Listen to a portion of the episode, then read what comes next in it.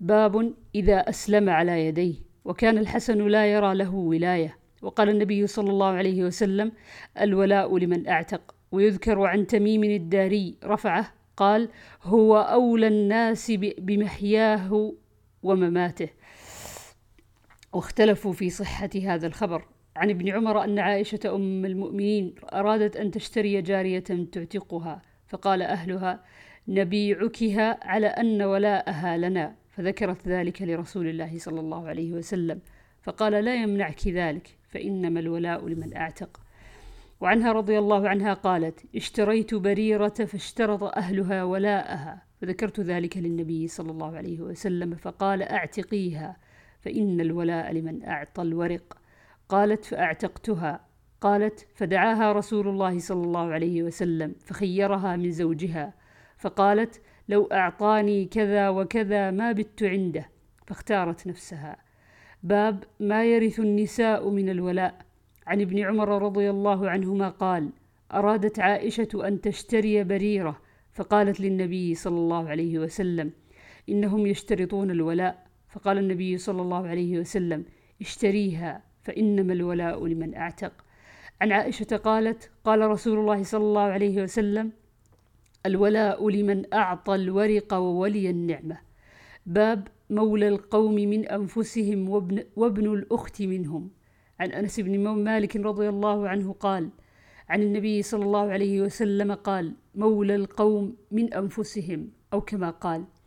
وعنه عن النبي صلى الله عليه وسلم قال: ابن أخت القوم منهم أو من أنفسهم.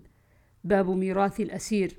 وكان شريح يورث الأسير في أيدي العدو ويقول: هو أحوج إليه. وقال عمر بن عبد العزيز: أجز وصية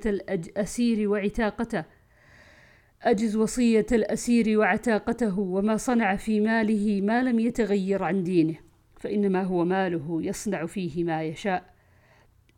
عن أبي هريرة عن النبي صلى الله عليه وسلم قال: من ترك مالا فلورثته، ومن ترك كلا فإلينا. باب لا يرث المسلم الكافر ولا الكافر المسلم، وإذا أسلم قبل أن يقسم الميراث فلا ميراث له. عن أسامة بن زيد رضي الله عنهما أن النبي صلى الله عليه وسلم قال: لا يرث المسلم الكافر ولا الكافر المسلم. باب من ادعى أخا أو ابن أخ. باب ميراث العبد النصراني والمكاتب النصراني. باب إثم من انتفى من ولده.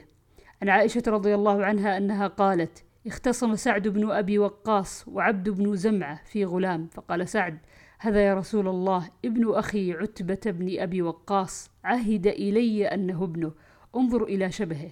وقال عبد بن زمعة: هذا أخي يا رسول الله، ولد على فراش أبي من وليدته. فنظر رسول الله صلى الله عليه وسلم إلى شبهه فرأى شبها بينا بعتبة، فقال: هو لك يا عبد بن زمعة، الولد للفراش وللعاهر الحجر، واحتجبي منه يا سودة بنت زمعة. قالت: فلم ير سودة بعد. باب من ادعى إلى غير أبيه.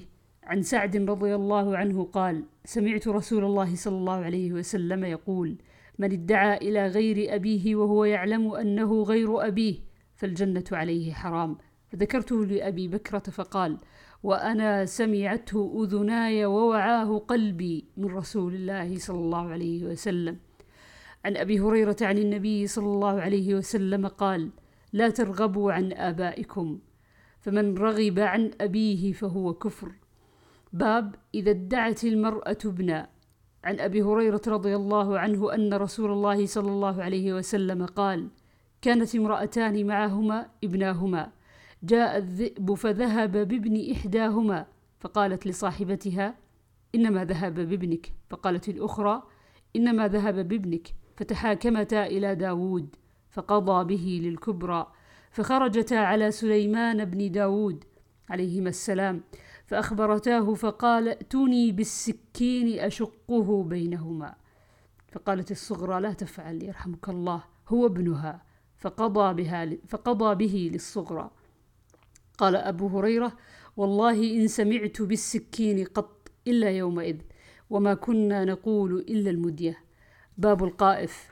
عن عائشة رضي الله عنها قالت: إن رسول الله صلى الله عليه وسلم دخل علي مسرورا تبرق أسارير وجهه فقال: ألم تري إلى مجزز نظر آنفا إلى زيد بن حارثة وأسامة بن زيد فقال: إن هذه الأقدام بعضها من بعض. وعنها رضي الله عنها قالت: دخل علي رسول الله صلى الله عليه وسلم ذات يوم وهو مسرور فقال: يا عائشة، ألم تري أن مجزز المدلجي دخل علي فرأى أسامة وزيدا وعليهما قطيفة قد غطيا رؤوسهما وبدت أقدامهما فقال: إن هذه الأقدام بعضها من بعض.